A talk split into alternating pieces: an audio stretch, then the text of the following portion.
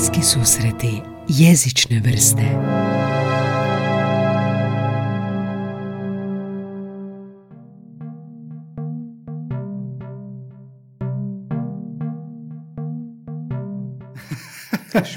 Sučević Međeral. Krešimir Sučević Međeral, dobrodošao u podcast Krešimir. Hvala, bolje vas našao. Je li ima neki kraći, kraći naziv? Možemo Krešu zvati? Pa možeš to. Miškec je mail. Mm, Da, to mi je Da, da, mail, da, to mi je nadimak.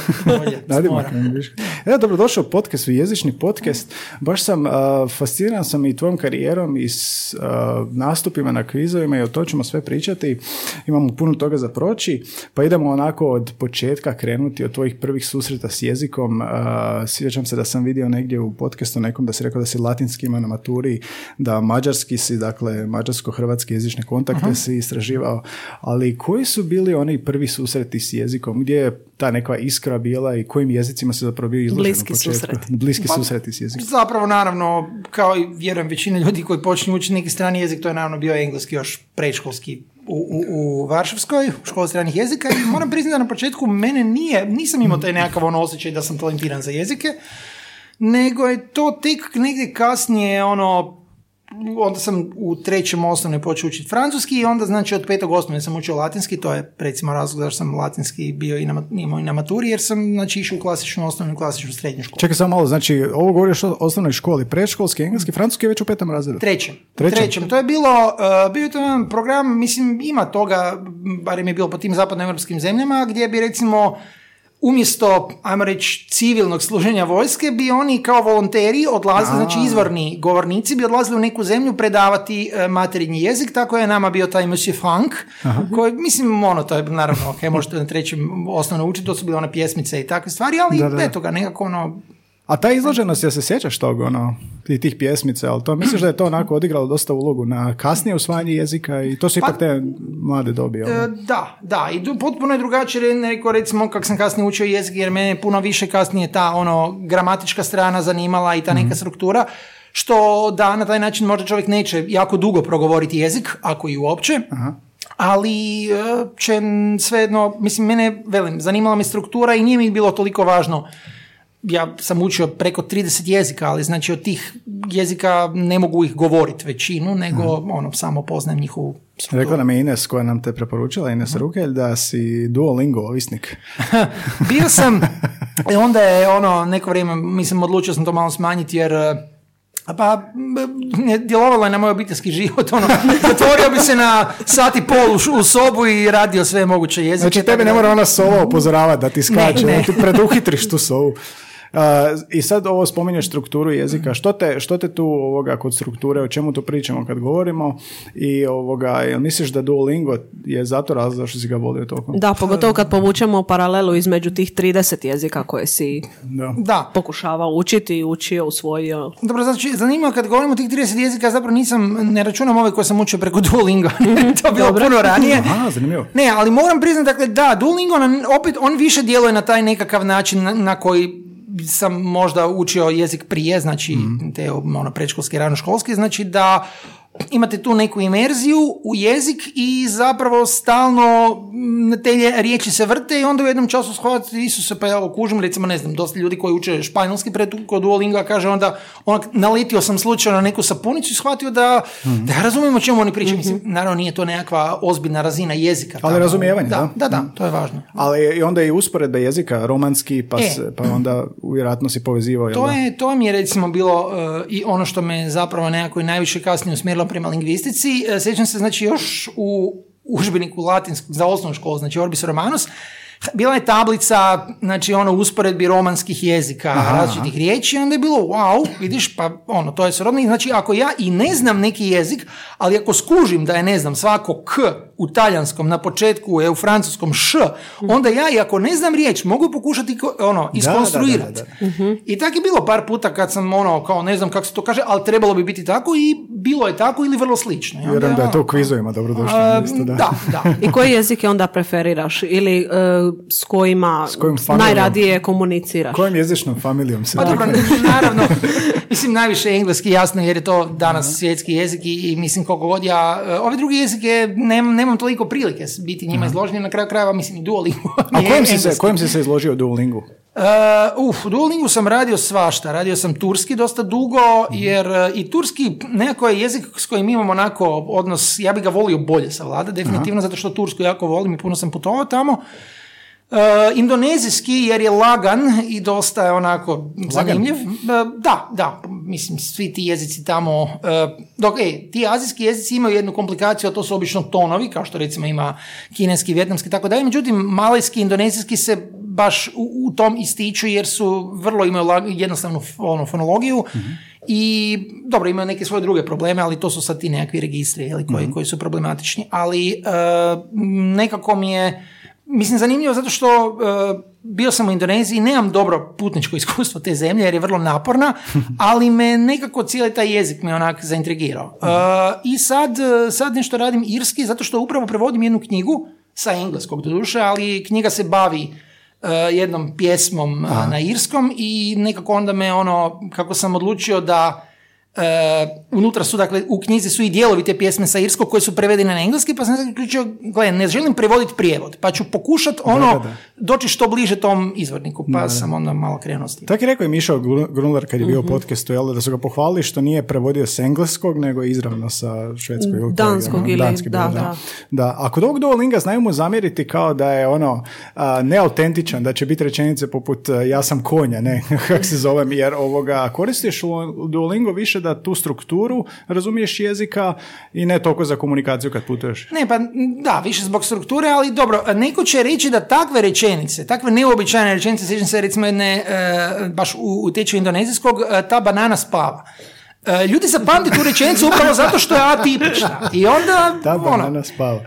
Ali je, velim, e, za... Možda to uvreda neka za nekog. Da, imaš subjekt, predikat, Da, sve imaš tu. glagolsko vrijeme. I sve na, tu. nakon toga zapamtiš sve ono, mislim, e, da, e, inače kažu ljudi da sjećanje često nekakva ono neobična ili šokantna iskustva nam dublje usjeku neke stvari u sjećanje, pa Da. vjerojatno baš zato i, i, i te rečenice su tu. E, ono što se meni čini zapravo sa Duolingom e, da je problematično je da ta produkcija nije toliko dobro. Znači, e, Da, da, da. uči se prepoznavati, međutim, znači onaj sljedeći korak gdje bi ti trebao stvarati reći, mislim, ok, oni ti zadaju nekakve rečenice di ti moraš smisliti, međutim, to je još uvijek dosta ograničeno. I, i- I nema govora, tipa da možeš snimiti sebe kako govoriš. E, mi- da, da. T- Tu recimo ima jedna druga aplikacija, ja sam je neko vrijeme koristio, mislim se zove Linguadir. Ja sam, to sam za ove neke tamo azijske jezike nešto pokušavao. Oni imaju tu mogućnost da se snimiš pa da čuješ kako, ali opet nema sad nekakvog feedbacka. Mislim, ok, može se to kao vi to učitate, pa vam onda tamo ta zajednica može ocijeniti ako, ali... A to volonteri rade, jel da? Znači, Duolingo. A, dobro, znači 30 i nešto jezika. A, da se vratimo ovo kad smo krenuli sa tvojom ljubavi prema jeziku. Još je fascinantno, u latinskoj osnovnoj školi. Da, Nismo što smo da. mi u gimnaziji, jel? Da, u gimnaziji, tek, a kamoli na maturi. Mislim, da, ne znam nikoga ko se muči na taj način. Ne, mi se nismo... Evo jedan čovjek ovdje. Pa ne, nama je bilo obavezno. Mislim, klasična gimnazija, znači mi smo morali birati, znači, ok, hrvatski je obavezan predmet, drugi koji Grčki je je znači, bio, grčki da. ili latinski, Da. većina je uzimala grčki, meni je nekako latinski bio jednostavniji. ne. I onda treći je bio uh, izborni predmet. Jel? I kako je bilo to iskustvo? Pa ja se više ne sjećam da smo nešto Cicerona trebali prevoditi ili tako nešto. Mislim, nakon što osam godina radiš jezik, uglavnom većinu, praktički do sedmog razreda se napravi gramatika i sve nakon toga je samo tesanje prijevoda. Znači to više nije toliko ni, ni čudno ni ništa. E, ne znam, u vrijeme kad sam ja počeo, e, dakle tada su, mislim, samo dvije škole u Zagrebu imali cjeloviti program na latinskom i još je par škola bio ono kao izborni. Tako da sad je, ne znam, ne znam kakva je sad situacija. Ali, Da, ali- radio sam tamo pa sam zaboravio, da. A klasična kak je bila? Da, stavljala fokus na više jezika ili na klasične, grčki? stavljala je fokus na više jezika i to baš negdje u vrijeme kad smo mi išli, onda je to nekako krenulo. E, m, prvo smo ono kao, mi smo imali znači dva obavezna strana jezika plus dva klasična, e onda je bilo, e, znači prvi jezik je bio ili, ili engleski ili francuski ili njemački, drugi je bio opet engleski, francuski, njemački i talijanski. Aha. E onda je bilo ponuđeno da, evo, recimo profesorica talijanskog za one koji već imaju dva jezika, ponudim i talijanski kao treći jezik.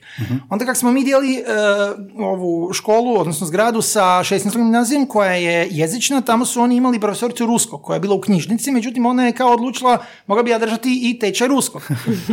Onda je došla ta profesorica, ona je inače vojvođanska mađarica, ali udana u Zagrebu, ona je išla po nekoliko škola po Zagrebu i svugdje je nudila e, tečaj mađarskog. I onda je u svakoj školi imala onak dvoje, troje ljudi. Pa se mi smo, ja se sjećam na kraju upravo zbog tih jezika, ja sam se toga napucao, ja sam u trećem razredu imao 21 predmet. I bilo smo ono po 8-9 sati u školi, ali nekako ono, Sve se to izdržiš, isplatilo da. kasnije. Ali veća ponuda jezika nego na nekim filozofskim Pa oni i fakultetima. sad, da, i kad sam radio u klasičnoj 2014. onda je bilo da je ravnatelj a, gledao interes naš, želi neko uči portugalski pa se upiše na listu ko želi uči portugalski, onda oni dovedu vanjskog i onda rade portugalski. Da, tako da, da, je to sad je to da. ono, sa planom, jel? Da. I a, odjednom mađarski. A, zašto mađarski? Jel možda, sad kad si već sve ovo spominjao, jel ti bio izazov, to je neobična struktura i nesrodnost Da. s obzirom na lokaciju? I padeži. Da, da, padeži pogotovo, ali to u tom času ne shvaćaš zapravo koliko ih ima. Šta se Što se. I puno su logičniji zapravo, nekako, jer ne- neko a, Hrvatski ima sedam padeža, dobro, ali mi tu imamo, prvo imamo tri roda, pa imamo različite nastavke u jednini i množini, pa imamo različite nastavke za pridjeve, pa tako dalje, kad se to na, sve to napuca, na kraju mi imamo vjerojatno i više nastavaka nego Mađari, ali ono, kad nekom kažem ima 26 padeža, Isuse Bože, pa kak to? Ali mađarski je zapravo vrlo, vrlo strukturalno uh, uh, logičan jezik i neki kažu da zapravo su Mađari zato toliko nadareni za matematiku i te tehničke znanosti, zato što im je jezik takav. Jel on je aglutativan, tako nešto? Znači, da se ne tako. veže sa prefiksima, jel da, dosta? da. E, kao ono, ja bih rekao da je to e, Lego kockast jezik. Znači, E, super. jer ono, Lego kockasti jezik. i s- zapravo slična struktura kao i turski, ali dok mađarski ima jako imensku morfologiju i relativno jednostavan glagolski sustav, a turski je upravo obrnuto. U turski imamo ono monstruozan glagolski sustav i, i samo šest padeža. I kaj, prvi kontakt s mađarskim ti je bio šta u školi? Upravo, da, u drugom srednje, znači ta gospođa je li došla i ono, ponudila, kao i mi smo došli prvi sat u knjižnici, ono kao neki dogovor, bilo je valjda 40 ljudi iz cijele škole, onda na prvom satu ih je došlo 10. Ja sam došao negdje tek treći, četvrti sat, jer sam se nešto kolebo, hoću, neću, ono, i i onda je nekak krenuo, mislim, meni je, meni je to bio dakle, prvi jezik koji je bio drastično Da, drugačiji. da, da, da. Kasnije, naravno, na studiju lingvistike sam shvatio da je on još mila majka i da je on zapravo jako blizak hrvatskom po svojoj strukturi, kakvi su recimo neki jezici tamo ono po Sjevernoj Americi i slično. Ali da, e, naučio me, odnosno promijenio mi način razmišljanja o jeziku. Neke stvari koje čovjek uzima zdravo za gotovo, jer su vrlo slične, u, u- čak i u, ok, engleski je drugačiji od hrvatskog, ali još uvijek su neki koncepti isti. E, u mađarskom toga nema i znači ta nekako od toga da recimo, to je bio prvi glagol koji sam učio da nema glagola imati. Ne, nego, a bez obzira što je zapravo imati anomalija u, u, u svjetskim jezicima i većina ljudi kaže nešto, odnosno većina jezika ima nešto kao pri meni je, kod mene i tako dalje, ne kaže imam to. E, čak je ono, mislim, From imao nekakvu izvodio cijelu psihologiju s toga imati i biti kao za, zašto zapravo. Posesivnost da, to. Da, da. ovaj, e, I šta onda rade umjesto imati? Kako a, kažu meni je. Mislim, i u hrvatskom se recimo zna reći u nekakvom ono arhaičnom u mene je, u mene je nešto. E, da, da, da. Ili kad kažete žao mi je, to zapravo znači ja imam žal. Imam žalost. Da, Znači, reći će, u mene je auto. Evo. da, da. Ili godine, kao što englezi kažu. Da. Umjesto have, mi Da. kažemo imam, jel? Mhm. I to je bio prvi susret. Če- Čekaj, 40 ljudi interesiralo se za mađarski. Pa ja ne, Tako mogu, ja ne mogu 10 natjerati za njemački. Pa na iz škole cijele, znači ako nas je bilo tisuću, ma mislim, ljudi su možda došli onoga, kako se kaže, doći ću i ja jer volim šalu, jel? Možda su došli vidjeti ko je Da, to turistički. uopće ili, ili pogledati ko će uopće doći, ne ono, čisto da Mhm. vide druge, ne? Ali onda kad se stvarno trebalo pojaviti na satu, onda je ispalo ono, velim, desetak ljudi, tako I da. kako je to izgledalo taj program u, školi? Jesu vas učili praktične stvari ili ono i gramatika i sve? sve bilo je i gramatike, jasno, ali bilo je dosta, mislim, ono, nismo sad mogli, nije tu sad bila nekakva, bog zna kakva komunikacija. E, ja sam znači počeo u drugom srednje, pa do četvrtog, znači te tri godine. I onda, već sam negdje krajem drugog e, odlučio, ono, gle, ja bi to mogu pisati. Jer znam da je po- e, u to negdje vrijeme os- oformljen studij hungarologije. Super ime, by the way, hungarologija. Hungarologija. I na kraju zapravo opet na prvoj godini faksa smo radili po istoj toj knjizi, e, samo ubrzano, pa smo onda u prvoj godini napravili A zašto je to od nule, kao faksija nule, ne treba E, predznanja? Da, da, da. I pa zapravo većina studija, osim ovih nekakvih velikih svjetskih jezika, zapravo većina ne mora to imati nikakvo predznanje. I Međutim, onda na kraju prve godine smo dobili stipendiju za ljetnu školu u Debrecenu i tamo smo zapravo na početku, ta škola traje 3-4 tjedna, e, imate nekakav klasifikacijski test i ja sam, eto, ga napisao taj klasifikacijski test dovoljno dobro da me stavi u grupu koja je imala, dakle nije imala posrednički jezik, jer ove niže imaju, znači, i dalje kao da ga učite kao strani jezik, a ovdje je bilo, gle, sad si tu, plivaj, Aha. ako ne Vatra. znaš mađarski, e, moraš objasniti tu riječ na mađarskom.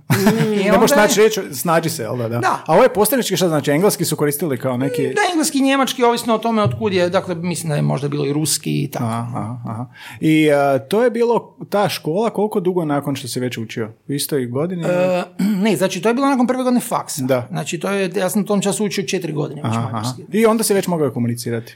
Pa da, da, onda je već lagano, mislim, ono, išli smo i tam po gradu, pa ajde, ono, čo, nekakva ono elementarna komunikacija, Mhm. ono, molim vas kruh i tak. A dijalekti ili ne znam nešto, razumijevanje? Mm, Dobro, mađarski je, a tu, tu je sreća da je mađarski relativno slabo uh, dijalektalno rašlanjen jezik, pa je uh, onda nema, nema nekakvih prevelikih pro- problema u razumijevanju toga. A koliko si često onda u Mađarskoj i koliko primjećuješ recimo tu neku komunikaciju ili poboljšanu komunikaciju sa svakim putem što budeš tamo? Pa zapravo budući da se ja sad ne, više ne bavim toliko mađarskim ili profesionalno svakodnevno, e, da, moram primijetiti da mi malo ono odlazi, odnosno trebam svaki put mi malo da se zagrijem, vrati se sve normalno, ali e, da, ja se trudim otići barem jednom godišnje u Mađarsku, srećom, odabrao sam državu koja mi nije dala.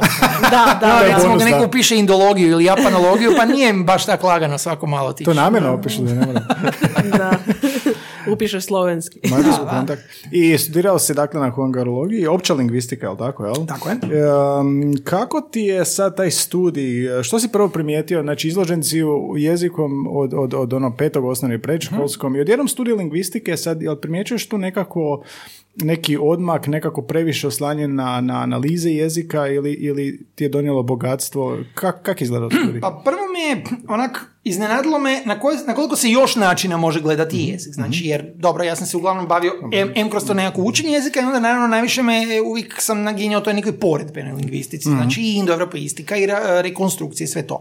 A onda s druge strane i dakle i ta neka ono čisto opća lingvistika gdje se ono kreće i od nekakve filozofije jezika i od e, pa onda kasnije i semantike i sve to što je e, ok, kasnije sam i time se bavio na kraju krajeva i u mojoj e, doktorskoj disertaciji, ali uvijek je nekako prva ljubav bila ovo konkretno bavljenje usporedbom jezika. Poredbena lingvistika. Da, Čime se ona, ona, ona kad, kad za lajke objasniš, či- čime se bavi poredbena lingvistika? Poredbena lingvistika znači uspoređuje jezike i e, obično je nekakav sljedeći korak pokušaj rekonstrukcije e, nekakve ranije faze. E, E sad, ili obično one najranije faze koja nije dokumentirana. U slučaju indoeuropskih jezika koji su dosta dugo dokumentirani, znači onaj nekakvi prethodni korak, zadnji, zadnji zajednički predak svih e, jezika koji, e, indoeuropskih koji dakle nije dokumentiran, to je, smatra se indoeuropskim prajezikom. Ali recimo imamo, e, imamo i slučaj kad su na temelju romanskih jezika pokušali rekonstruirati njihov prajezik, bez obzira što dakle znamo da su se oni razvili iz latinskog,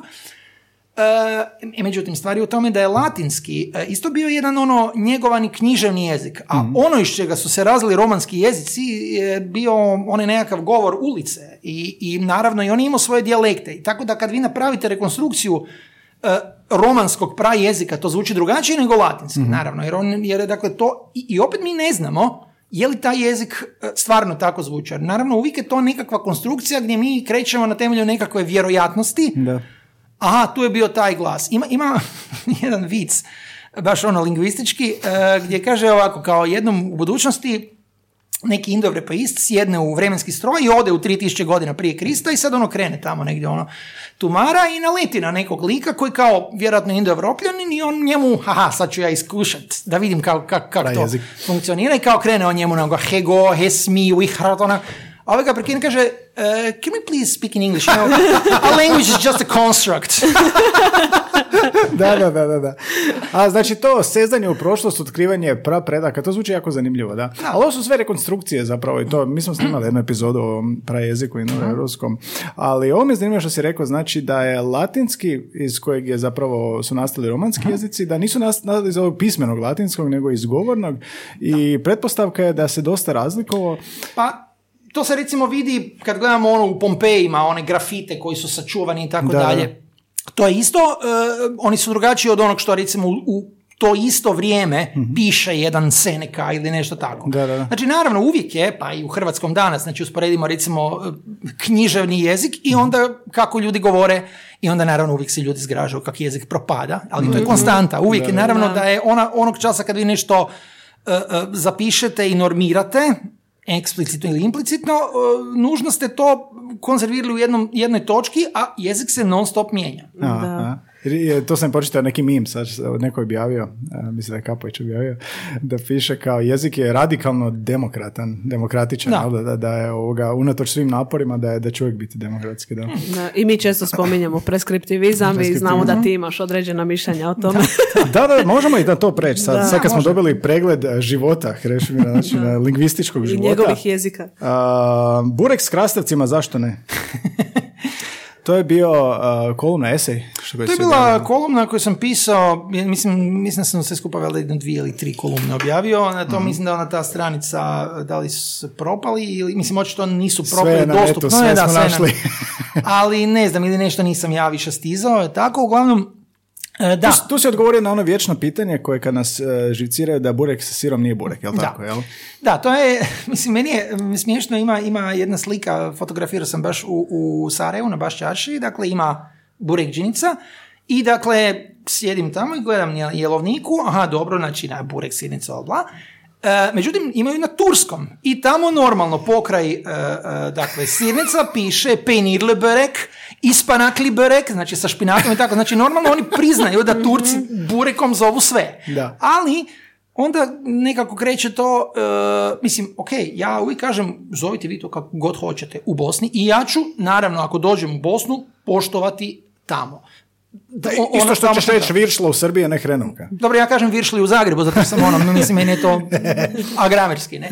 Ali, e, da, recimo, nekak ću se pokušati prilagoditi tome. Međutim, e, onda dolazi taj stav i ja mislim da je to jedna implicitno pogrešna pretpostavka da ljudi iz Bosne misle da su oni donijeli e, burek u Hrvatsku. Pa onda kao, zašto ste vi sad to iskrivili? Mislim, i onda ja uvijek naglašavam, burek su u Hrvatsku donijeli Makedonci, još tamo između dva svjetska rata, oni su bili prvi burekđe, ja sam odrasao na Kvatriću, zapravo tamo je bila, uvijek se išlo kod Jončeta na burek.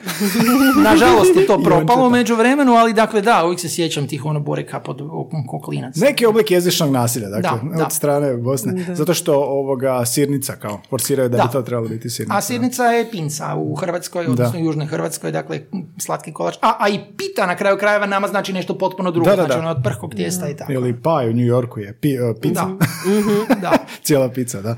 A znači kolumna i voliš, voliš ili volio si pisati o tome, bilo je nešto i o uh, Bani i Banovini, dobro i to je bilo, to ćemo kasnije, ali nešto, moj Zagreb, kok, uh, koliko te zbilje imam rad, to mi je isto zanimljivo, samo nisam mogao pristupiti tom, dobro, to je znanstveni rad, jel da nije kolumna, ali pronašao sam tako na mjeste gdje si, što te motivira da pišeš te kolumne, jel to nekakva lingvistička reakcija na zbilju? Pa recimo da da, ono, nekako me ljudi naklapaju. Mislim, dobro, to je sad možda oštro za reći, ljudi imaju e, misle s jedne strane da je jezik, da imaju e, kompetenciju raspravljati o stvarima u jeziku i da, ok, ko- kolege lingvisti će reći upravo to, jezik je demokratičan, međutim, ipak mora postojati, mislim, ima tu jako puno pogrešnih predođbi o nekim stvarima. Recimo, ljudi kad govore o tome kako se jezik upropastio i onda, onda e, često izvuku kao vidite kako treba nešto reći i to je tako precizno. Onda ja navedem masu protuprimjera gdje, je- gdje da, su da. stvari u e, standardu puno mutnije nego što su zapravo u dijalektima. ne. E, tako da ne, mislim, i, i onda i te nekakve ono stvari gdje, gdje koje kakve predrasude nacionalne, kulturološke ulaze u, u cijelu igru i e, a onda ljudi iz toga znači se rađaju velim te jezične predrasude i nekako ona kad naletim na tako nešto, onda mi, i kad imam dovoljno slobodnog vremena, onda me to ulovi. Čini mi se dosta taj diskurs u zadnje vrijeme da je pod, pod utjecajem preskriptivizma, odnosno cijeli taj nekakav sukob između propisivanja standardizacije norme Ja ne znam zašto je to takav sukob uh, i radili smo već o preskriptivizmu i Kapović je predstavljao svoju knjigu ovdje, Mhm. ali uh, jel da da osjećaš nekakvu potrebu da kad neko inzistira na nekakvim neutemeljenim, um, samoproizvoljnim ili nekakvim nacionalističkim političkim uvjerenjima, da se osjećaš dužnim kao lingvistom, kao znanstvenikom intervenirati? Da, da, mislim, dobro, sad kao znanstvenikom, tu je stvar da ima i znanstvenika, znači, ili barem ljudi koji su u tim krugovima, koji nastupaju s pozicije znanstvenika sa takvim stavovima. To je onda ideologija, jel da? Da, i onda zapravo, upravo zato, jer ljudi, jer ti ljudi imaju nekakav svoj e, autoritet, ljudi će smatrati da, o, ako je on to rekao, onda to mora biti tako. Da, da, da, da. Tako da, velim, tu isto treba onda razjasniti ko prikvada koje struji, ne? Da, to me podsjeća na ovaj pandemijski, Tako je, pandemijski također. diskurs isto, da. Ali svidjelo mi se ono što si rekao, nepoznavanje vlastitog jezika ne treba pretvarati u pametovanje drugima. Mislim da, bi to puno ljudi trebalo osvojiti. To je zapravo bazis svega, jel, sukus svega. Da, da. Mislim, i, i to je jedna schizofrena situacija gdje će ljudi, e, s jedne strane imamo kao nesigurnost u jezik i nebrojeno puta sam ja isto ono, čuo pitanje, čekaj, je se ispravno kaže ovako ili onako? I onda kažem, gle, ispravno je jedno i drugo. Sad ono, tipa, neko će reći, mislim, kao savjet, preporuka je, ne smije se reći dozvoliti, mora se reći dopustiti. Mislim, onda imate vozačku dozvolu, a ne vozačko dopuštenje. da. A, međutim, s druge strane, naravno da i dozvoliti i dopustiti su jezično sasvim ispravni oblici. E, postoje, nije sad ono jedan je srpski, drugi je hrvatski ili nešto slično. A, e, znači ljudi s jedne strane imaju tu nesigurnost. S druge strane, kad im se takne u nešto gdje su sigurni, e, onda će oni početi pametovati. To je to je inače općenito pojavak da, da, mislim i u drugim stvarima, recimo kad, ajmo reći, ja sad imam tu kao neku reputaciju da sam ja znalac, da sam načitan i tako dalje. Međutim, kad ljudima pokušavamo objasniti ne- nešto oko čega su oni jako uvjereni u nešto, znači ako, su, ako taknete u njihov nacionalizam, ako taknete u njihove vjerske stvari, onda, će, onda neće biti reakcija, hm, vidiš, možda si ti u pravu, jer ipak ti imaš nekako znanje, će biti, jo, ti si tak pametan, a ovom si tak glup. Znači, da, Da, onda, znači, naravno- zamučen um uh, čim nije znanost u pitanju ili uh, dokazi ili, ili znanje, nego je zamučeno uh, ideologijom ili vjerovanjem, da. A što je tužno zapravo. Emocije ispred racije. Da, to je, to je, to je, da. I onda je tu bilo s ovom Banijom i Banovinom. Ne bih ti htio previše daviti o tome, ali sviđa mi se što si tamo pisao. Možeš samo sumirati malo. Um, Pa- do- to je diskurs koji se vrtio, jel da, nakon ovog... Da, mislim, ljudi su krenuli, onda se tu počelo prekapati po nekakvim starim spisima, znači, ok, ja sam rođen 79. i dakle, kad sam ja bio mali, govorilo se Banija. Onda se odjednom počelo govoriti Banovina tamo negdje nakon 91. 92.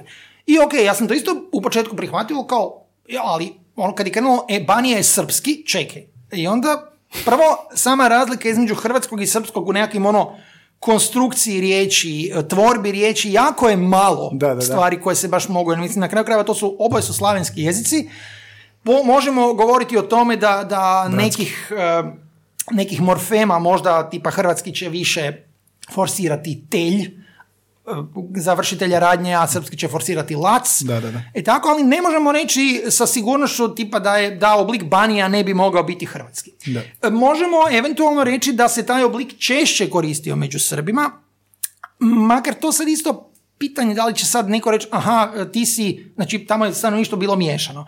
Sumnjam da, da baš postoji taj nekakav ono kao šibolet, da će se prepoznati aha, ako, ako sam Srbin moram govoriti Banija, ako sam Hrvat moram govoriti Banovina. Mislim, to, to, Ali kad smo već kod toga, zar ne misliš da je to jedan od glavnih razloga tih preskriptivističkih uh, čišćenja jezika, baš najviše taj hrvatsko-srpski i Upravo-? Još uvijek, još uvijek. Da, da, i, i taj nekakav strah od, od drugog, mislim, dobro, to je, to je nažalost i, i u politici, kao što još dan danas se mnogima priviđaju urbani Jugoslaveni, Da, da, da. e, nakon 30 godina, znači mora, mora postojati e, taj drugi kako bi opravdao e, nekakvu ono, jer ljudi bi najčešće postavili ono, ne, ne znam, granicu u apsolutno svemu, znači ono jezični zid prema srpskome, iako, i onda je to najzanimljivije, recimo, jako smeta našim jezičnim nacionalistima posezanje e, srpskog prema hrvatskom, mislim, smeta i meni, a ja nisam jezični nacionalist. Međutim, istovremeno, ako kažete ljudima e, e, bunjevački jezik, odmah svima ide para na kako se ti bunjevci usuđuju, pa to je naravno hrvatski jezik. To je, znači, mislim, rade isto ono zapravo što Srbi rade nama. Ne? A, naravno. A, dobro, Da, ajde. imali smo epizodu hrvatski i da. srpski, jedan A, od najslušanijih je Da, bila. baš to, ne želim više, ali samo ćemo skrenuti pozornost. Znači, epizode hrvatski i srpski, gdje smo se toga dotakli, dotakli smo se preskriptivizma u jednoj epizodi, tako da ako više zanima Ima vas u tom materijala. smjeru. Da. E E, sad, samo, e, prosti, e, još samo jedna stvar, znači to je baš primjer s tim Banija Banovina kako smo zapravo e, dokinuli jednu opoziciju. Dakle, prije toga Banovina je, ima drugo značenje, znači to je teritorijalna jedinica, upravna i tako dalje. A Banija je zemljopisna jedinica. Ok, i ulica u Karlovcu. A ovdje smo, znači, potpuno ukinuli, ali to, to je ono primjer što sam prije govorio, znači da se, da se e, standardizacijom možda zamagljuju neke stvari ili se dokidaju neke postojeće i vrijedne opozicije u jeziku. Ali ta standardizacija kod nas i normiranje je puno agresivnije nego u a, varitetima američkog, engleskog, britanskog, engleskog i tako dalje. Engleski je, da, engleski je dobro, e, vrlo, vrlo demokratičan u tom pogledu, ali recimo francuski je, je taj nekakav uzor naših Aha. standardologa, jer je francuski je ekstremno konzervativan i tamo je ta nekakva, mislim, ok, oni su sad s vremenom, ajde, prvo su shvatili da osim francuskog, u Francuskoj postoje i ti regionalni jezici, znači bretonski, e, ne znam, baskijski dolje i tako. Ok, okcitanski, koji je također različit romanski jezik, njega su jako dugo pokušavali smatrati francuskim dijalektom. I nekakva ideja da vi govorite bilo čime e, drugime osim književnog francuskog u medijima, to je ono, outrageous. no, no, Da. Ali recimo u Engleskoj je normalno, ja se sjećam još one igre FIFA 98, kad sam igrao jedan od komentatora, znači bio je škot. Ne? I on je govorio onim tvrdim škotskim Da, da, da, da, i to je bilo jako teško za razumjeti, ali dakle da, to je čovjek koji inače mislim da radi na BBC-u. Ne, dakle, oni uzmu ono- stvarno, da, da, da. i to je, mislim, logično da, da, da čovjek... Još uvijek mislim, čak mislim da u PES-u ima ne- da, da koriste nekog škota ili irca čak.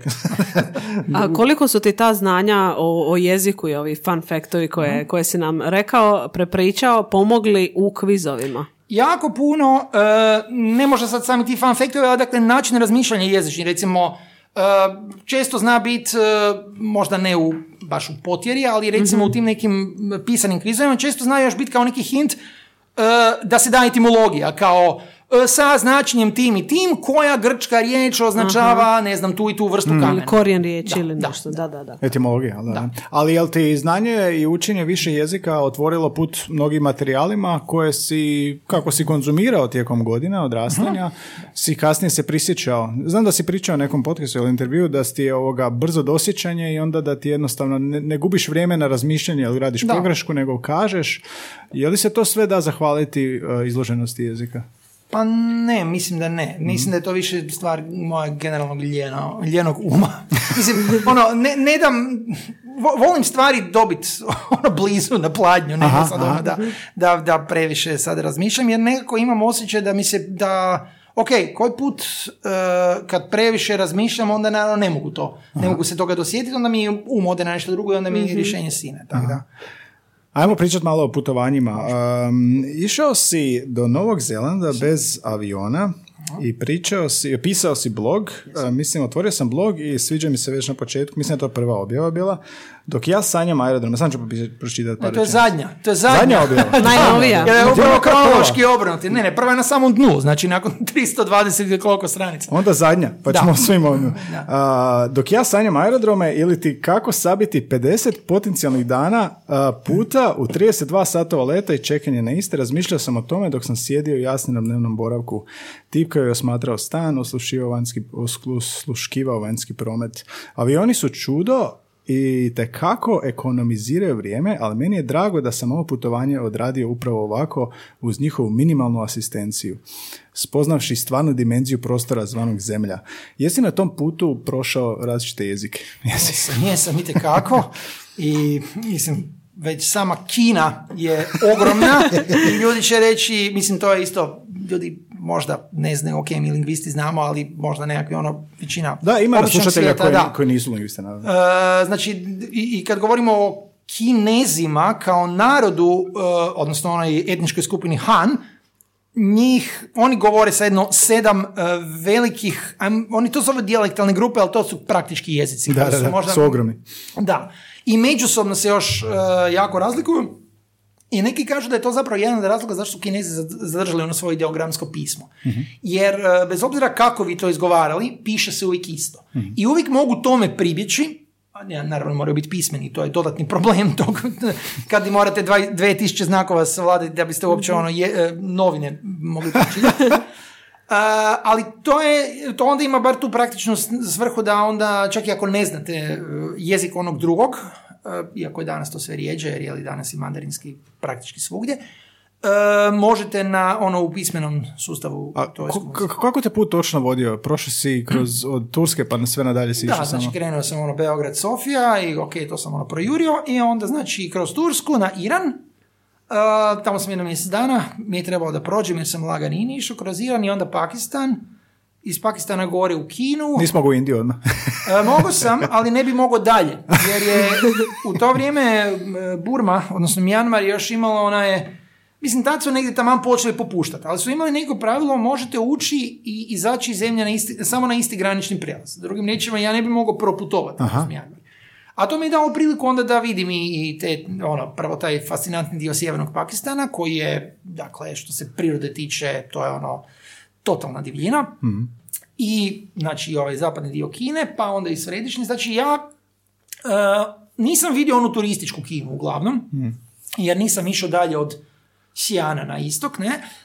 Ali e, time sam vidio ono najautentičniju Kinu i tu sam, kad sam susretao druge turiste, e, mislim, odnosno ne, ne nužno turiste, nego ove expats, znači mm koji žive jel, u Kini i tamo predaju engleski i slično.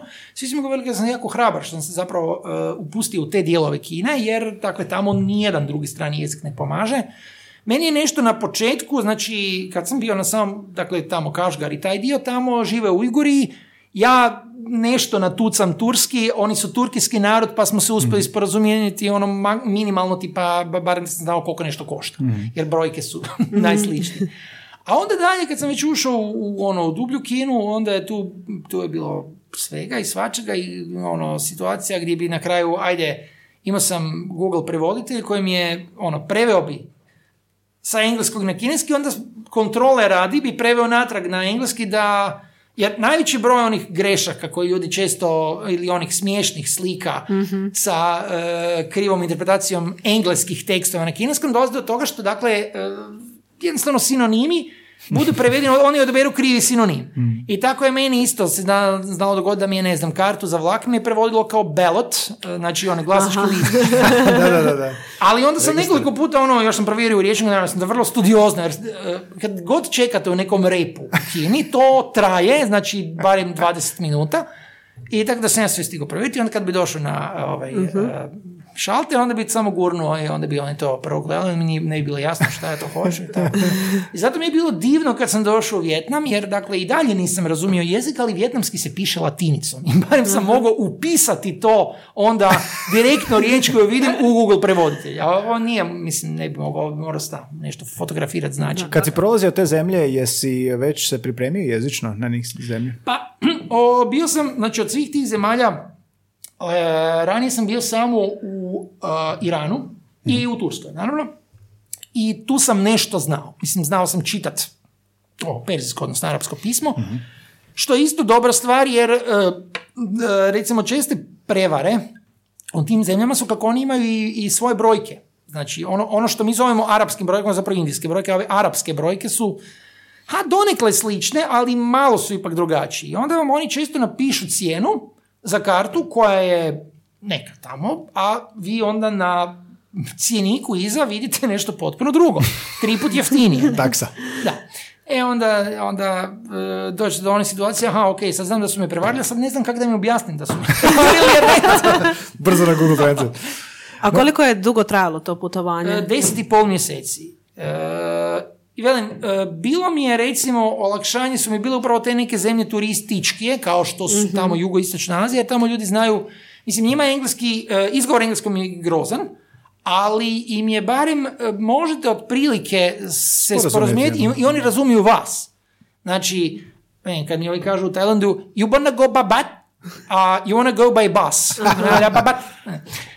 E onda naravno Malezija, Singapur, to je, ajde, oni to znaju engleski, onda opet Indonezija malo drugačije. Dobro, Singapur je odličan zapravo engleski. Da, Singapur je, oni, oni im je to im je zapravo jezik međusobne komunikacije. Doduše, oni također naravno imaju utjecaj tih svako svog lokalnog jezika i zapravo stvari koje su, e, to, je, to je zanimljivo kako u, u toj nekoj, na nekoj semantičkoj razini stvari prelaze u engleski i stvari koje su izuzetno, možda bismo ih mi smatrali nepristojnima, sasvim su normalno u tom Singlishu, ili Singapore English, e, kad, ono, e, recimo, želite reći hoćeš li doći sutra? E, you come tomorrow or not?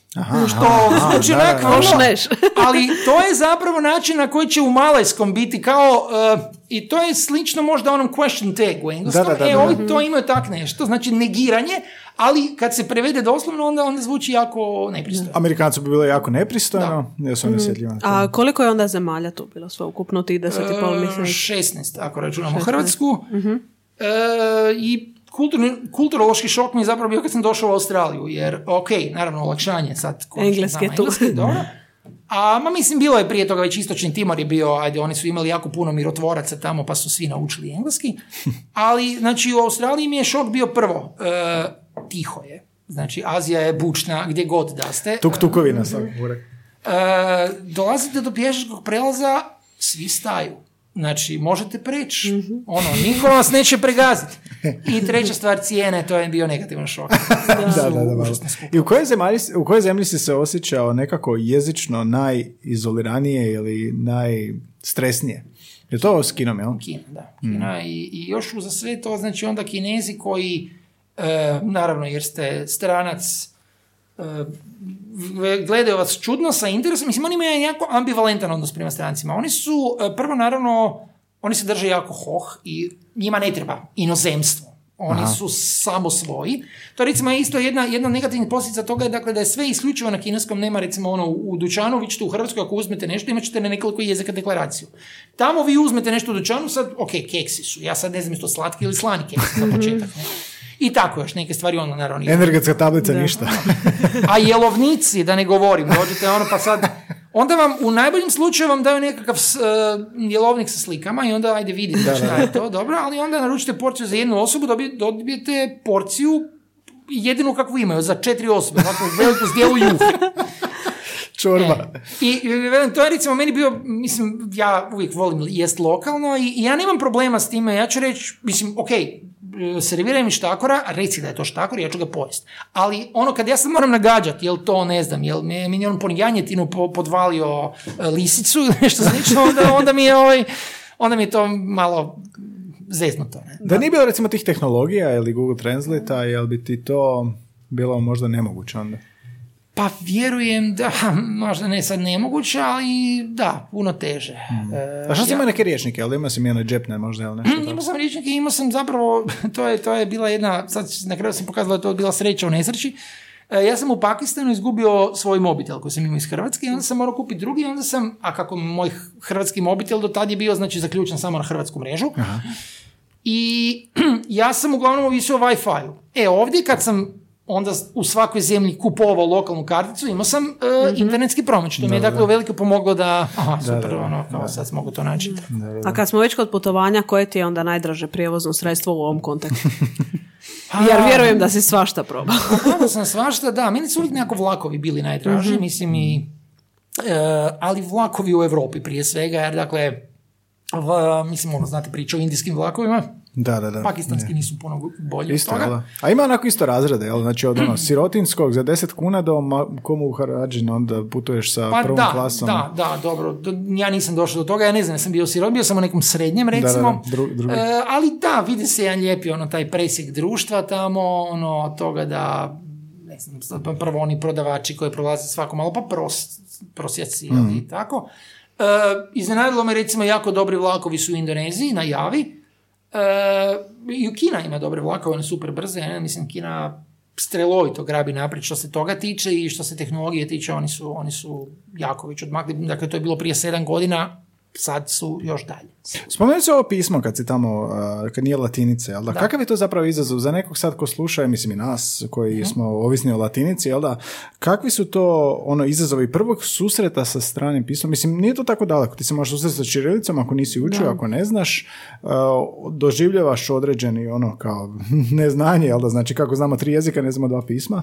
Kako je s tvoje strane, dobro ti si lingvist, ali kakav je bio taj susret s drugim pismom i kako, kako bi to izgledalo za nekog da sad ode, a nikad se nije susreo s nečim osim latinice? Pa ja, ne, mislim, dobro, znao sam šta me očekuje otprilike u Kini, e, još me i Kapović upozorio, kao, gle, Kine su ti malo specifični i dobro, tu, tu su bile neke stvari koje čovjek ne bi uopće pomislio da, da će biti problem, kao što recimo ono tražnje sobe u hotelu, koji znači očekujete dakle da katovi, da sobe idu po brojevima, jeli prvi, Prvi broj kat je broj 100, da. drugi 200. I onda meni daju kart, ono, e, sobu broj 666. Dobro, okej. Dobio si sobu 666. Da, ok, a, a to, to nije problem jer četiri je njima najveći, ono kao to je š, jel je, Aha. četiri, a š je smrt. I oni imaju strah od broja četiri kao što mi imamo strah od broja tri. Ma daj. I svih mogućih ono, varijanti sa četiri. E, onda sad uđem u lift, aha, šest, dobro, šesti kat, nema šesto kata, ok, ima peti kat. Dobro, izađem na petom katu, tam su naravno sve sobe sa 500. Dobro, ok. Em, gore su stepenice na krov. Dobro, sad se ja vratim dolje na, na, ovaj, e, na recepciju da pitam šta je. Ne, ne, morate, i onda opet, naravno, ova ne zna, E, to je još jedna stvar i to ljudi i kod nas e, znaju raditi. Ako ne znate E, ako vide da neko je stranac i ne zna e, s- e, vaš jezik, oni će vam to ponoviti sporije i glasnije. Da, da, da, da, da, da, da. da, da. E, uglavnom, ja sam na kraju, dakle, ta soba je bila na četvrtom katu, odmah pokraj između sobe 423 i 421, tak nešto, potpuno sumano, to znači, ali dakle, i onda kako, na kraju čovjek mora doći i dovesti me do sobe, naravno. Ok, ali dobro, to je sad anegdota koja nema veze s time, znači, da, super, super. E, znao sam što me čeka i ne, ne mogu sad tome doskočiti nikako jer velim, mislim jedna stvar je ako imate, ok, pismo koje je drugačije, ali je recimo alfabetsko. Ja sam, sjećam se kad smo išli u Gruziju, e, to mi je isto bio savjet koji mi je dao jedan kolega sa lingvistike, e, rješavaj križaljke na tom pismu. I ja sam to ljeto, znači u gruzijski je dosta, da.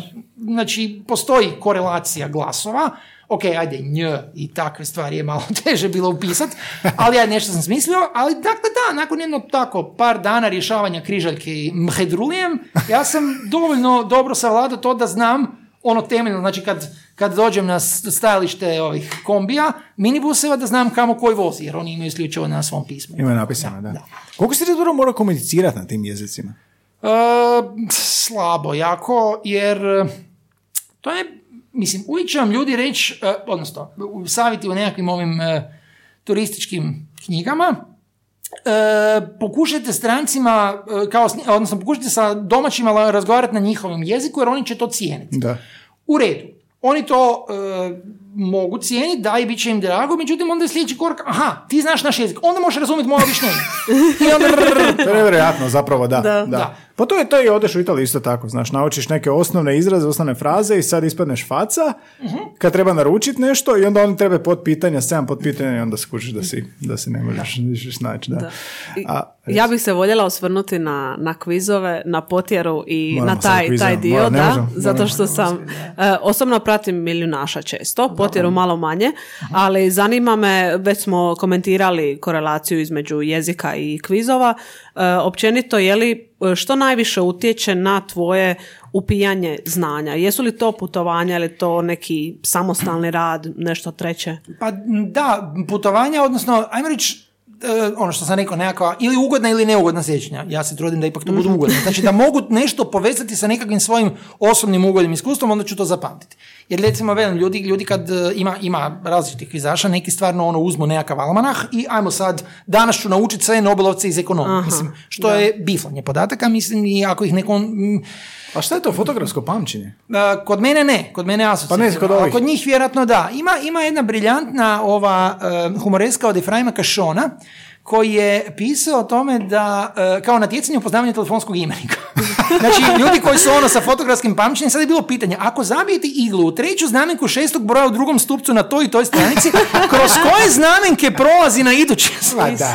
I na kraju zadnje pitanje, uh, koje su radnje potrebne da biste obavili telefonski poziv? I niko ne zna.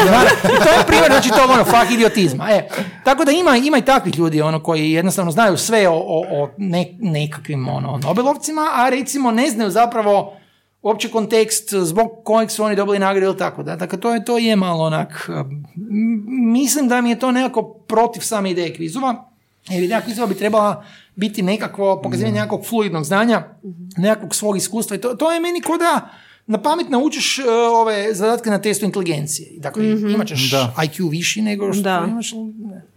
A kad je počela tvoja ljubav prema tome, kad si shvatio da je to diplomat bio? te zanima? Diplomat. E, to je bilo prvo natjecanje, da, ali buš, ja sam još gledao i kviskoteku kad sam bio mali i tako. Brojke slova mi nisu bile toliko zanimljive, ne znam, mislim, nisam, nisam nikako toj enigmatskoj strani naginjao, nego više o nekakvim konkretnim znanjima. E, I da, i to je bilo prva godina faksa, znači tamano ljeto, jel, nakon, znači ispitni rok, mi imamo snimanja i znam da sam imao, znači, imao sam pismeni ispit iz e, jednog kolegija na lingvistici i znam da sam prošao, a već sam Uh, već je bilo dogovoreno kad je snimanje finala. Ja u tom času sam u polufinalu i ne znam da li ću proći u finale, ali odlazim na konsultacije do, do profesorice i kažem, gledajte, takva je takva priča i uh, ako, mislim, finala je u vrijeme kad je usmeni ispit. Kao, je li moguće da mi to pomaknemo, taj usmeni ispit, tako da, da ono, ako ja slučajno uđem... Još moji studenti bi rekao neću ti doći, to je to. Da, da.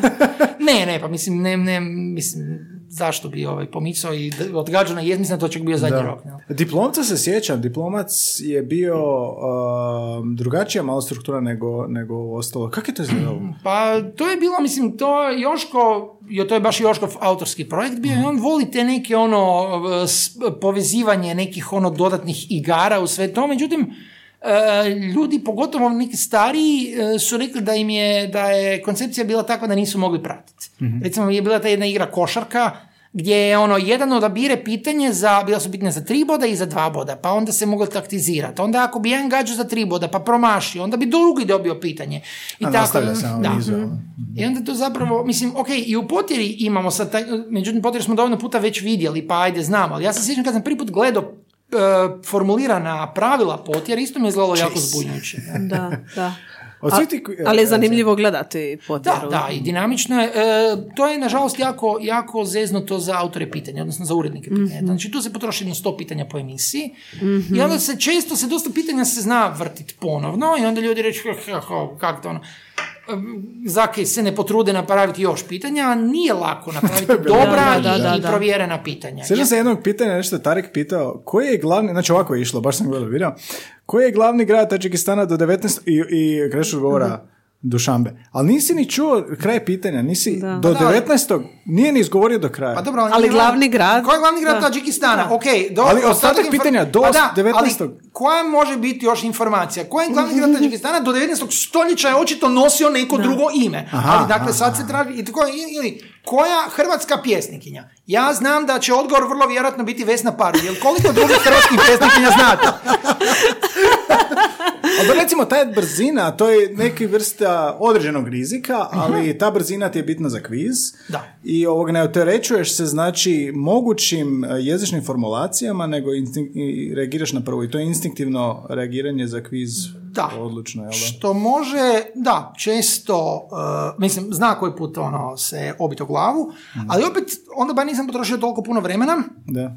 I uvijek je moja procjena još, kako sam ja došao kasnije u potiru, jer sam ono prve dvije sezone, dvije i pol se- sam gledao samo, jer sam bio, imao sam neki drugi angažman, ono na RTL-u, pa nisam ni, ni mogao ni sudjelovati, ali sam nekako skužio tu taktiku, dakle da e, lovci zapravo, ono, gledao sam kako e, zdali iz nekakve vlastite sujete, ne želiš pustiti ekipi odgovor, čak ono kao ja to moram znat. Da, da. E, sigurno znam taj odgovor. Mislim, ja nemam problema s tim da kažem dalje i isti čas, evo danas sam imao baš snimanje, znači isto bilo je pitanje kojim se sportom bavio e, britanski sportaš, ne znam, bla, bla, bla, koje je ime, uglavnom poznat kao Prince. I ja kažem dalje i isti čas mi sine, on je bio boksač.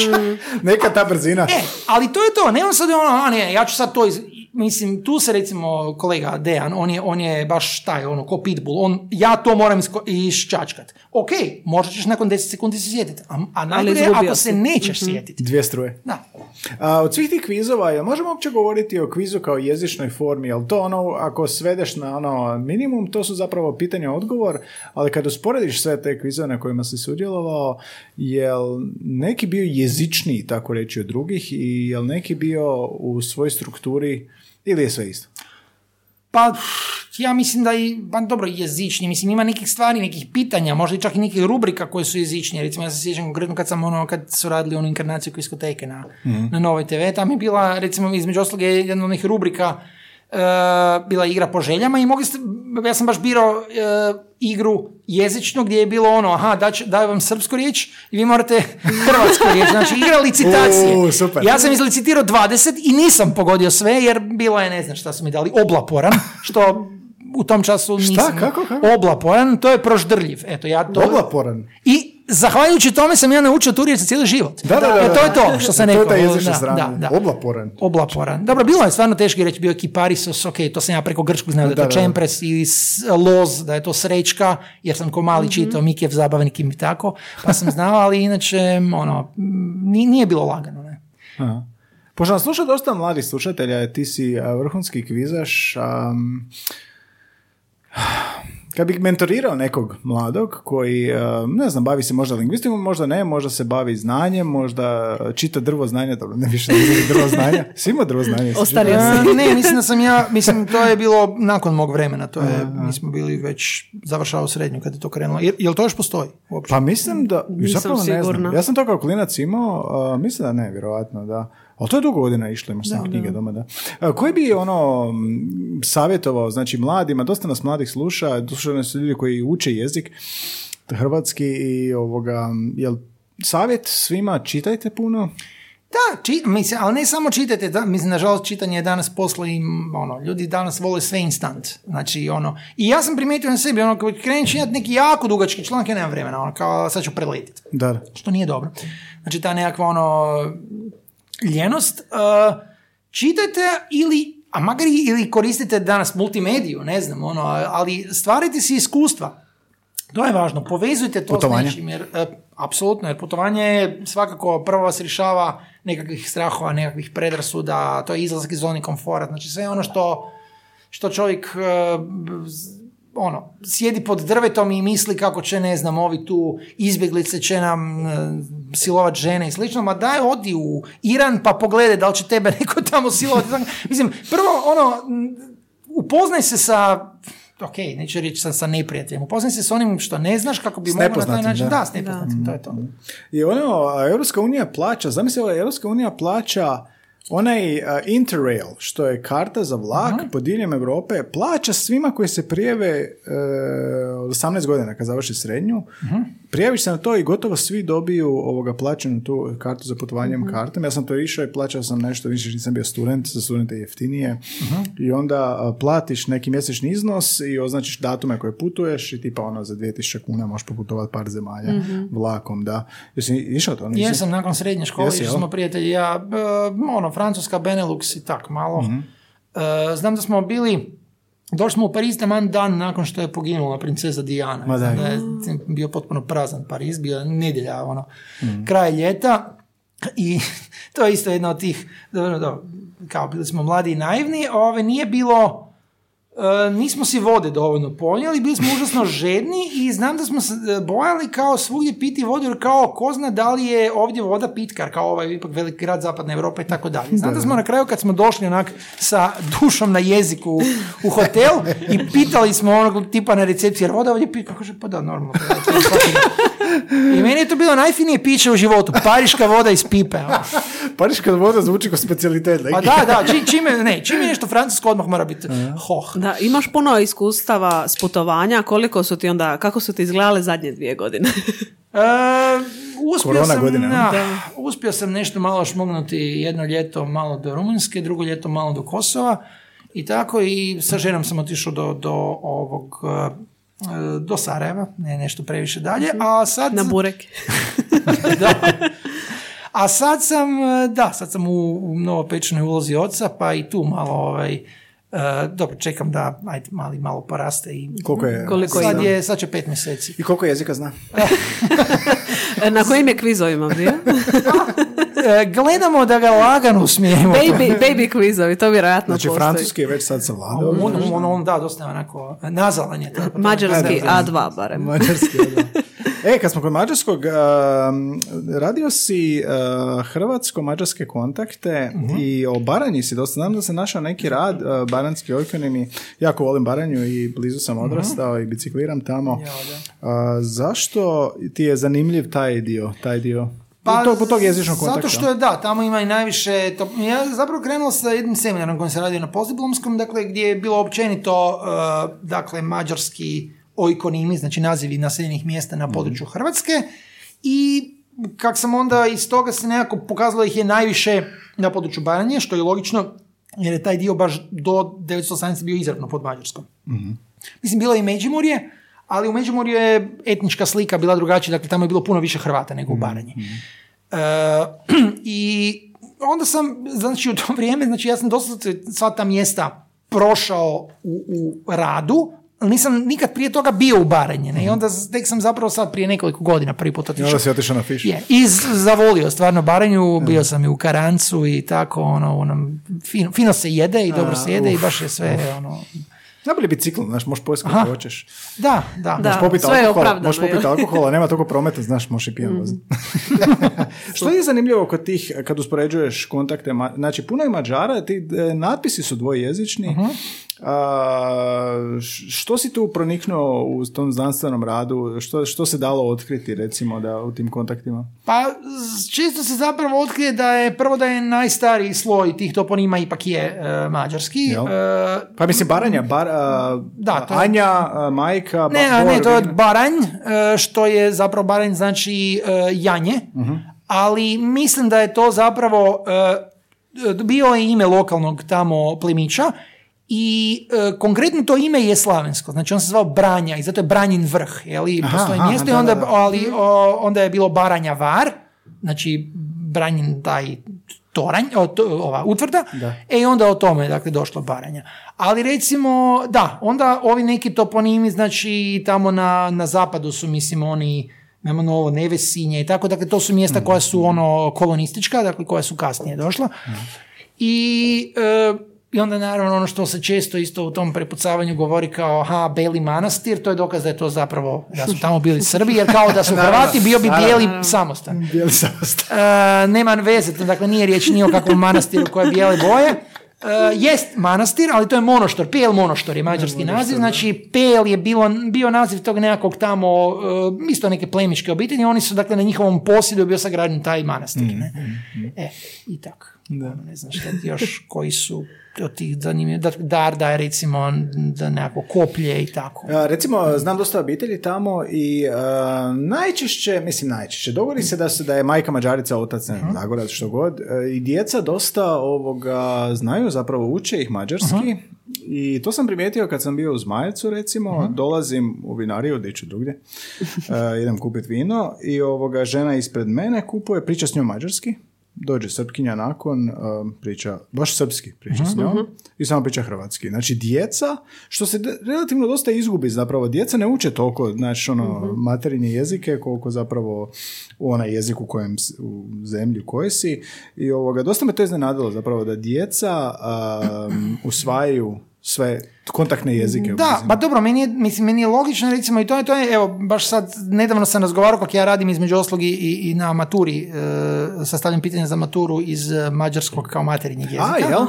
I jedan moj kolega, znači, koji radi sa mnom, on je, on je, e, on je dakle, tako, miješano hrvatsko-mađarski, znači, on je materinji jezik moj je mađarski, Onda mi je on rekao jednu informaciju koja je meni onak malo me začudila i prije sam nalazio na takve nekakve slučajeve u drugim zemljama i to mi je bilo onak malo kao, kak se to uopće danas događa. Znači da doslovce ima po nekim tamo selima u, u, u Baranji ljudi koji e, su jednojezični mađarski. E, tako znači, je, da. Jer oni kao ne žele, jer kao pa to je bila Mađarska i kao ok, to što je sad već sto godina Jugoslavija, Hrvatska, tako da je to nema veze, kao to će opet biti Mađarska.